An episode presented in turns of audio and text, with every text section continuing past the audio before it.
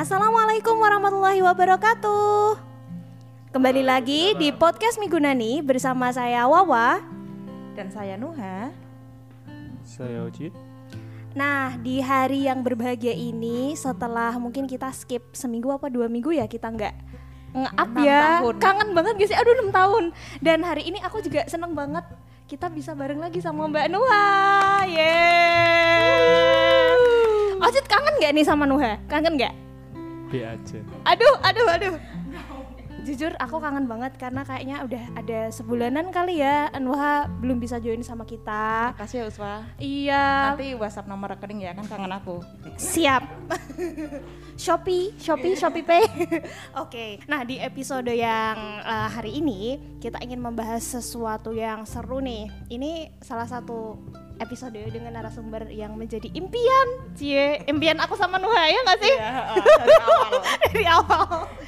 Jadi kita terlalu jujur ya. kita terlalu jujur di depan narasumber. Iya. Nah, jadi di ruangan ini selain ada kita bertiga, ada dua orang narasumber dan satu orang asisten narasumber ada di pojokan. Eh, suaranya tidak bisa ikut ke mic, mohon maaf. Nah, jadi kita akan mengupas tuntas tentang sebuah kampung budaya yang ada di Kudus. Nah, teman-teman ya, of course kita warga negara Indonesia pasti sudah tahu dan tidak asing lagi bahwa Indonesia itu kaya banget akan budayanya ya kita terdiri dari banyak suku Jawa, Sunda, Batak, banyak banget lah ya, nggak bisa kita sebutkan satu persatu. Nah, kebudayaan itu kan banyak banget nih ya, Eh, kayak kita bisa lihat dari sisi sejarah, kuliner, bangunan dan lain-lain. Nah, teman-teman, kira-kira kalau di Kudus nih ya, eh, Nuha, Ocit, itu ada satu hal menarik yang ingin kita kupas yaitu tentang kampung budaya Pijiwetan. Nah, tepuk tangan dulu. Oke, sebelum kita perkenalan sama narasumber, Nuha atau Ocit ini tahu tentang kampung budaya Pijiwetan atau KBPW itu sejak kapan dan dari mana? Mungkin kita mulai dari Ocit dulu. Kirain KBPW itu Apa adalah apa apa apa. keluarga berencana paling wena. Oh, Waduh. itu loh, kirain itu loh. Eh, saya kirain itu sebuah program gitu Iya. kan. itu apa sih? Oh, habis itu lihat oh, oh kampung budaya Pijiwetan. Oh, itu istilahnya pas apa? eh, awal terciptanya Pijiwetan itu. ya alhamdulillah aku termasuk berpartisipasi juga enggak sih enggak sih Penonton enggak, ya? enggak, penonton cuma sorak-sorak Oke oke. Taunya sejak kapan kalau Ocit? eh setahunnya itu pas habis jadi juara Oke. Sekitar 2020, 2019? kan 2020 2020. Oke, udah lumayan lama ya, udah eh, du- jalan 2 tahun. Kalau Nuha, Kalau Nuha tahu kampung budaya itu dari tahun 2020. Bener Pak Jesse Mas Fahri tahun 2020 kan? Dari Instagram. Weh. Oke oke. Kalau aku sendiri tahu tentang kampung budaya Pijiwetan sama sebenarnya dari Instagram ya mungkin sekitar itu juga 2020 atau 20 2021. Nah tapi eh, untuk kenal sama mungkin teman-teman yang ada di balik Pijiwetan itu itu aku dapat infonya sebenarnya dari Ayang. Nah jadi Ayang itu jauh di sana itu. iya. Jadi Ayang itu temennya eh, ini temennya dari teman-teman yang ada di balik Pijiwetan banyak kenal dari situ. Terus aku diinfo lalalala wah ternyata eh, tapi satu hal yang sama mungkin yang kita pikirkan. Saya Ocit sama Nuha. Pijiwetan ini keren banget gak sih Skala 1 sampai 10, 11 sih. Oke, mantap. Oke, tanpa berlama-lama lagi, nah kita langsung kenalan aja ya sama Mas Fahri dan juga Pak Jesse. Beliau berdua ini nanti lebih jelasnya perannya seperti apa di Kampung Budaya Pijewetan.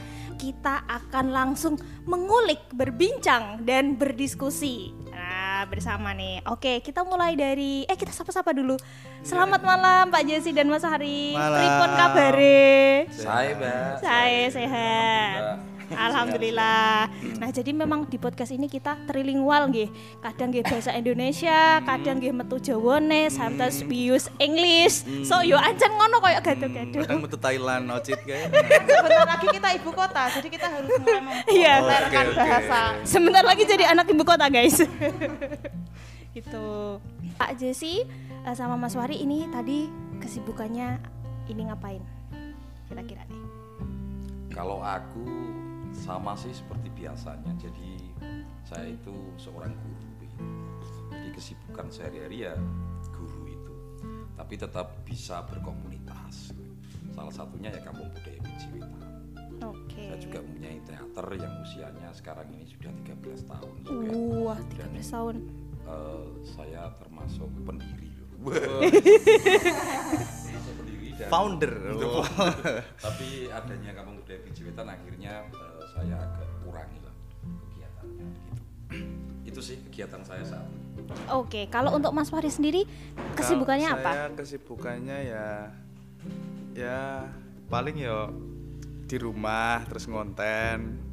Ya karena itu kerjaannya ngonten. Oke, siap siap siap. Nah, ini tadi kita sudah berkenalan dengan sosok Mas Fahri dan juga Pak Jesse. Iya, iya. Kalau boleh tahu nih, eh, Pak Jesse sama Mas Fahri ini eh, di Pijewetan itu ngapain atau sebagai apa? Kalau boleh tahu.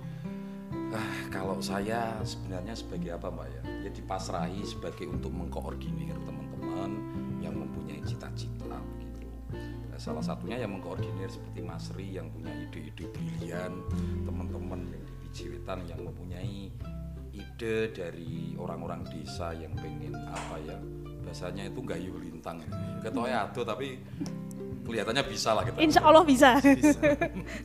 itu sih tugas saya seperti itu di Kampung Budaya Pijiwetan Oke. Oh, eh, kirain apa tadi? Gayuh eh, lintang. gayuh lintang oh iya. Itu juga berarti secara tidak langsung ini Pak Jesse ini mirip Bung Karno ya? Kepiye iku? Kepiye iku? Apa nih? Kan fo- founding father. Oh, founding father. Eh kan? Father. Eh, founding father, Father. eh kan? Father. Pendiri nih gini Pijiwetan kan. Oh, iya. ka- Yo. saya hanya sebagai koordinator mas yang mendirikan memang ini nyata dari warga Tapi gini Mas Ucit, Pijiwetan itu sudah ada dari dulu, Ah, ah. BTW. BTW sudah ada dari dulu. Lah, terus Kampung Budaya Pijiwetan itu yang baru. Oh, Oke. Jadi Pijiwetan ada dari dulu lah, ke mbahku, ke mbak Baina, ke mbak Bawa kan. Betul. Iyalah. Betul betul betul. Benar-benar finding founder. mungkin sekilas informasi untuk teman-teman ya yang eh, biar terminologinya nggak membingungkan. Mungkin teman-teman eh, sudah familiar dengan istilah desa atau kelurahan. Nah, kalau di Jawa atau mungkin eh, di beberapa daerah lain, jadi desa itu di breakdown lagi, dipecah lagi menjadi dusun atau dukuh. Mm-mm, betul. Nah, Pijewetan inilah eh, itu statusnya sebagai dukuh. Iya, nggih. betul. Dukuh Pijewetan atau dusun Pijewetan masuknya eh, menjadi bagian dari desa Lau. Lau, iya, nah, desa betul. Jadi Dukuh Pijewetan, Desa Lau, Kecamatan Dawe, Kabupaten Kudus, ngoten. yang gitu. sebentar lagi jadi ibu kota Iya, jadi entah nanti provinsinya namanya apa. Oke, kalau tadi eh, Pak Jesse ini sebagai koordinator, kalau Mas Fahri ini sebagai apa? Sebagai apa ya? Ya tim kreatif gitu aja. Tim kreatif. Tim kreatif. Aku aku tahu Faris sebagai apa? Apa? Apa Mbak? Tukang syuting. Merangkap.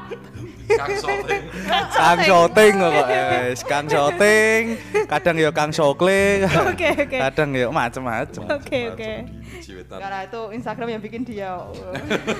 Iya, betul betul betul.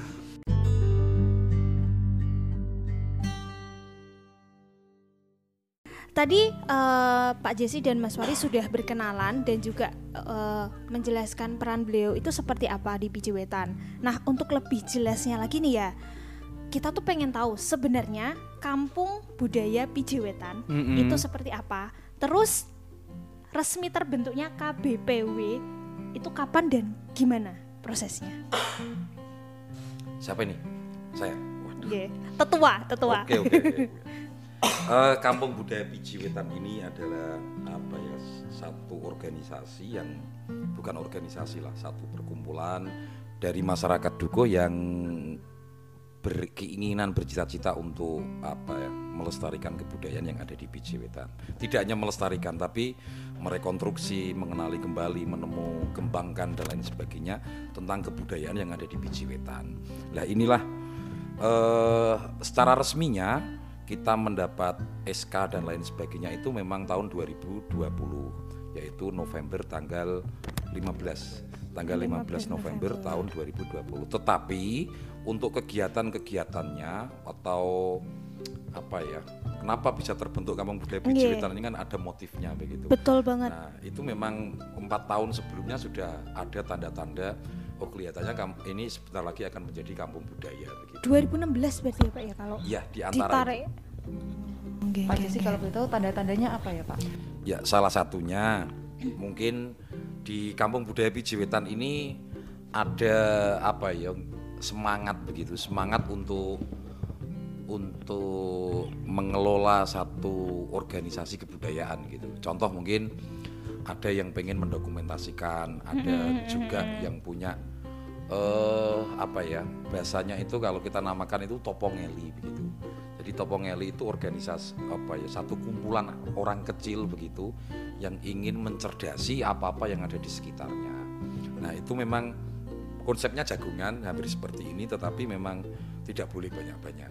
Kayak kelompok diskusi terarah ngoten nggih Pak seperti kelompok Oke. diskusi terarah. Dari situ akhirnya ketika kita apa ya mencoba untuk mengeksplorasi dari pemikiran kita, kelihatannya memang menjadi kampung budaya yang paling cocok begitu.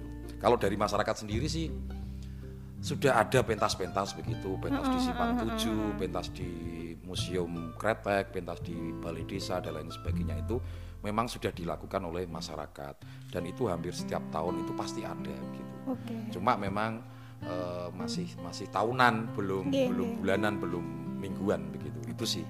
Jadi kalau eh, boleh saya perjelas ibaratnya bibit-bibit atau teman-teman yang punya niatan untuk melestarikan budaya terutama yang ada di Pijewetan itu memang sudah terlihat Iya. dan dengan adanya KBPW itu kayak menyatukan dan membulatkan tekad bersama untuk oh kita mau ke sini loh gitu Pak kalau Betul, betul. boleh dirangkum nggih Ya, jadi Oke. apa namanya legitimasinya lewat itu tadi, Uh-uh. lewat adanya pengakuan dan kita memang akhirnya masukkan eh, apa namanya organisasi ini untuk Kemenkumham dan lain sebagainya biar memang nantinya tidak ada dusta lah Oh. seperti itu. Nah itu tadi hal menarik yang saya bingung eh, Mbak Nuha dan Nocet ya Kan namanya Kampung Budaya Pijewetan Kenapa perlu itu tadi ya Pak ada SK terus didaftarkan Itu fungsinya sebenarnya apa? Kan sudah eh, dinaungi oleh desa itu Enggak, enggak, atau enggak dusun dinaungi ya? oleh desa. Oh enggak dinaungi, oh gimana itu Mas? Belum. Belum. Belum. Nah, Oke. Kan pada awalnya nggih, kita nggih. kan berdiri secara independen. Nggih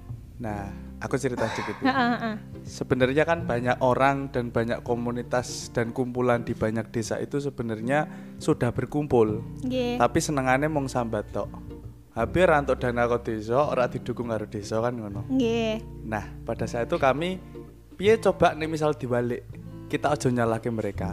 Coba kita gawe dhewe, kumpul dhewe, jagong dhewe, gedekno dhewe. Sampai piye carane eh, desa itu melihat kita sebagai sebuah potensi untuk bisa dibawahi oleh mereka. Kan ngono. Lah dengan cara kita bikin SK Kemenkumham itu adalah salah satu cara kita agar legal. Legitimasi Oh. kita adalah Kemenkumham. Akhirnya kita punya NPWP berarti kita bayar pajak sebagai Iya. warga negara yang taat kan ngono. Ha. Ya, itu berarti salah satu cara kita kan banyak untuk bisa mencapai agar minimal kita itu diakui oleh masyarakat desa sendiri. Saya kurang ngomong masalah siapa pun itu gampang. Iya iya iya iya Minimal masyarakat desa sendiri gitu enak. Jadi kayak ini ya Mas ya, nopo komunitas yang sudah resmi atau mungkin LSM ya. Jadi ada eh, legal, legal banget ada payung komunitas hukumnya. intinya komunitas, aja ya. Ya. Ha, ha, Kayaknya ha, banyak kok, maksudnya eh, komunitas yang yang di SK Kemenkumham Betul, kan itu betul. banyak Nggih, gitu. betul. Ya intinya kita punya NPWP gitu aja. Maksudnya minimal gitu aja.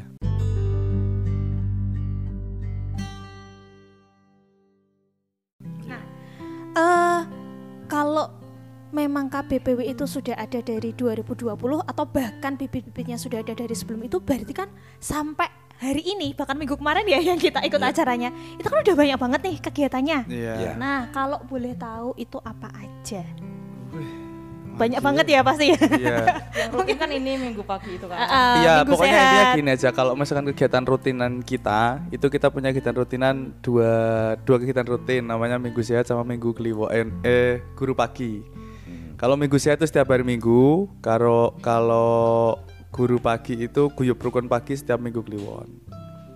Setiap minggu lain Ya itu dua nggak- kegiatan itu yang menjadi kegiatan rutinan kami. Cuma di luar itu kita punya banyak kegiatan yang sifatnya kayak insidental atau apa pun itu, entah itu pentas, entah itu latihan, entah itu kita eh, ketemu warga, entah itu bersih bersih desa, entah itu apa kayak misalnya kerja bakti atau itu kita misalkan eh, bekerja sama dengan berbagai banyak instansi atau lembaga atau Iya. apa pun itu banyak intinya kegiatan yang dilakukan itu dalam mulai kita kan gini eh, di Kampung Budaya Pijiwetan itu ada empat subdivisi.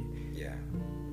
Oke. Ah, ah. nah, ada KBB perform, jadi teman-teman yang di teater, teman-teman yang di tari, musik dan sebagainya itu eh, bergeraknya di sana. Terus Oke. ada KBBW eh, press itu literasi intinya. Pokoknya di sana ada banyak ada pertama ada lumbung baca. Kita punya perpustakaan yang bisa dibaca oleh umum masyarakat. Mantap sekali. Nah, terus ada KBB Press itu kayak misalkan kita bikin buletin, kita bikin buku. Nah, kita bisa menerbitkan dari kampung budaya. Iya. Terus eh, mulai pengarsipan sama administrasi. Mm, mm, mm, mm, mm. Nah, itu itu ada di KBB Press.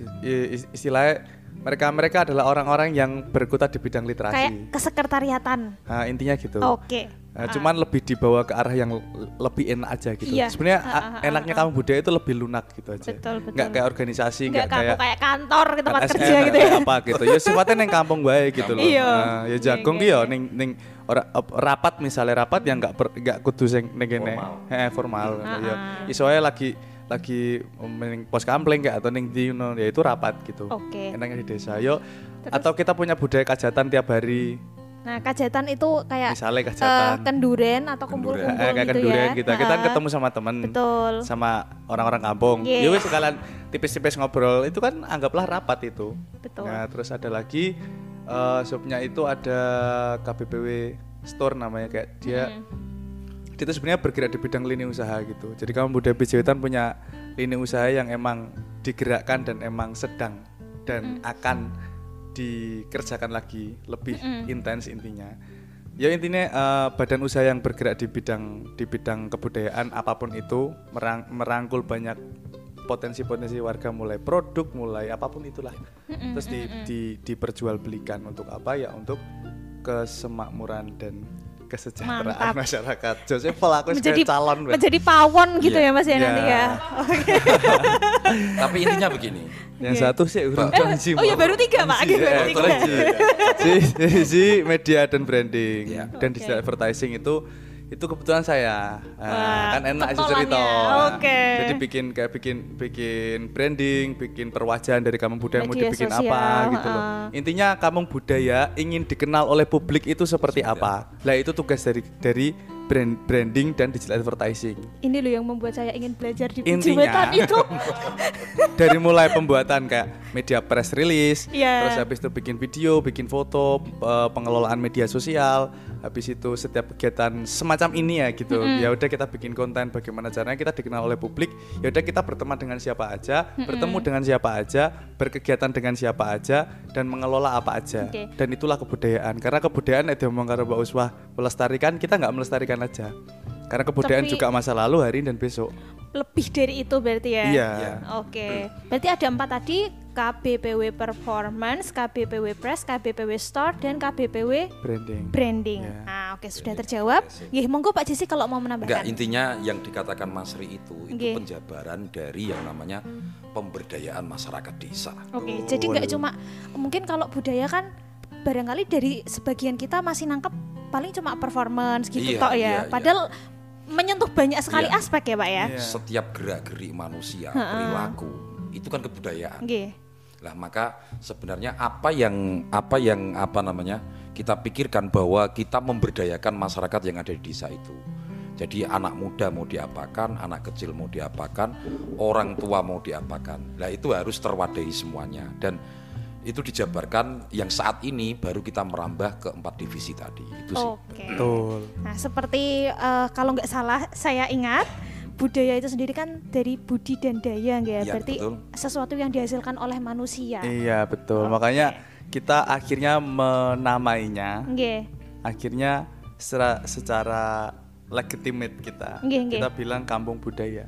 Enggak kampung wisata, enggak desa wisata, enggak apa. Ya Karena itu kampung budaya. terlalu terlalu sempit gitu ya. Ya. Betul. Kalau kita udah ngomong kebudayaan, kayaknya semuanya itu masuk deh. Banget. ha-ha. Nah, makanya akhirnya kita bikin kebudayaan karena apa? Ya ternyata kebudayaan itu seluas itu. Nggih. Jadi arah gerak kita sebagai masyarakat yang memiliki banyak ide dan kreativitas itu bisa terwadai dari Betul. banyak wilayah. Unlimited lah ya. Ah, Unlimited. Tuh, dan eh, enaknya tuh apa ya gini. Kalau kebudayaan tuh gini. Itu kita bisa menyentuh anak-anak, Ha-ha. tadi yang dibilang sama Pak Jesse, bisa menyentuh remaja putra, bisa menyentuh remaja putri, bisa menyentuh ibu-ibu, dan bisa menyentuh bapak-bapak, sama bisa menyentuh orang-orang sepuh. Betul. Nah, enam item dalam masyarakat ini itu bisa terwadai di dalam kebudayaan. Dan itu dibikinin kegiatan sama Kampung Budaya Bijeweta. Keren banget ya. Jadi sinkron gitu loh. Yang ibaratnya berhubungan dengan masa lalu atau sumber pengetahuan kita Ya. eh, Bapak Ibu yang mungkin sudah sepuh-sepuh sumber pengetahuan itu bisa kita sinkronkan dengan Betul. generasi muda yang ada dan juga calon penerusnya nanti di masa depan. Tepuk tangan dulu dong. Yeay. Plok, plok, plok, plok. Nah, kuliah iki. Mari Pak Jesse. Efek.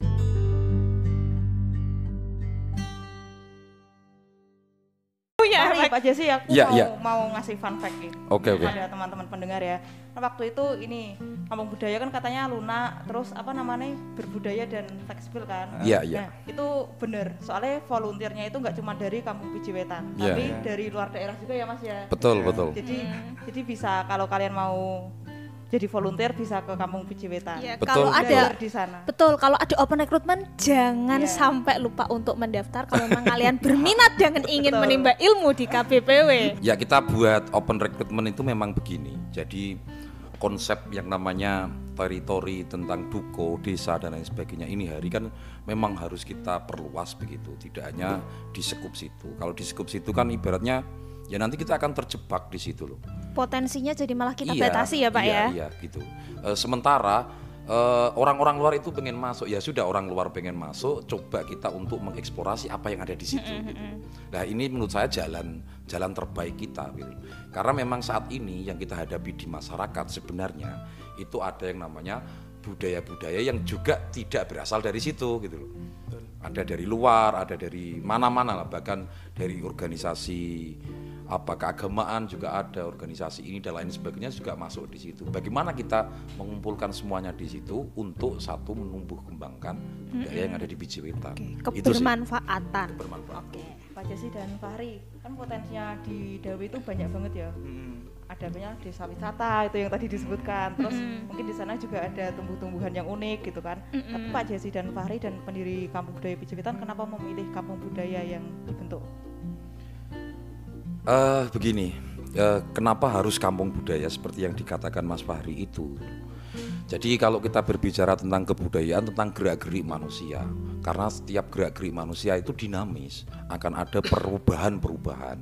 Contoh saja, selama ini yang namanya ada yang ngomong haram gini dan lain sebagainya, itu kan karena mereka membatasi itu dan tidak mau untuk eh, lebih mendalam. Nah kita menamai itu memang saat kita jagongan kecil-kecilan di Topongeli tersebut. Ternyata di kampung budaya Pijewetan itu banyak sekali yang mengamalkan ajaran-ajaran dari Basunan Muria gitu. Nah di situlah, oh ternyata ada ajaran Basunan Muria yang ini hari sudah dilakukan oleh Pijewetan, tetapi orang-orang Pijewetan tidak tahu bahwa oh itu namanya begitu loh. Sudah melakukan tapi namanya Namanya tidak eh, tahu. istilahnya nggih, Iya, iya, itu kan luar biasa itu. Tidak tahu namanya tapi sudah melakukan Jadi gitu. sudah mengalir di darah. Sudah mengalir di darah. Lah kita hanya sifatnya mencoba untuk memantik begini. Ini loh yang jenengan lakukan itu adalah urutannya seperti ini, seperti ini dan itu dapat diterima masyarakat gitu. C- Apa ya? Memantik kesadaran aja. Oke. Banyak orang kok maksudnya sebenarnya sudah melakukan cuma nggak ngerti. Atau gini misalnya yang paling contoh terdekat di sini aja ya. Teman-teman di sini dekat sekali dengan misalnya stand up comedy misalnya kan. Itu sudah banyak dilakukan. Wong desa-desa itu pinter-pinter aslinya cuman dia arti nih iku ki jenenge stand up comedy Iya, istilah yang sekarangnya ya. dia ku ngadeg dhewe nek pas delalah lagi ludrukan misalnya Lawak, ngadeg dhewe iku ngomong dhewe iku iku jenenge beat iku jenenge punchline iku jenenge apa ku ndek ku radong wes yang penting apa penting aku gawe guyu wong Padahal iso dilakoni Ha. dan dilakoni Terus bendino. Iya. akhirnya ada satu komunitas yang membuat kesadaran. Oh iki jenenge iki.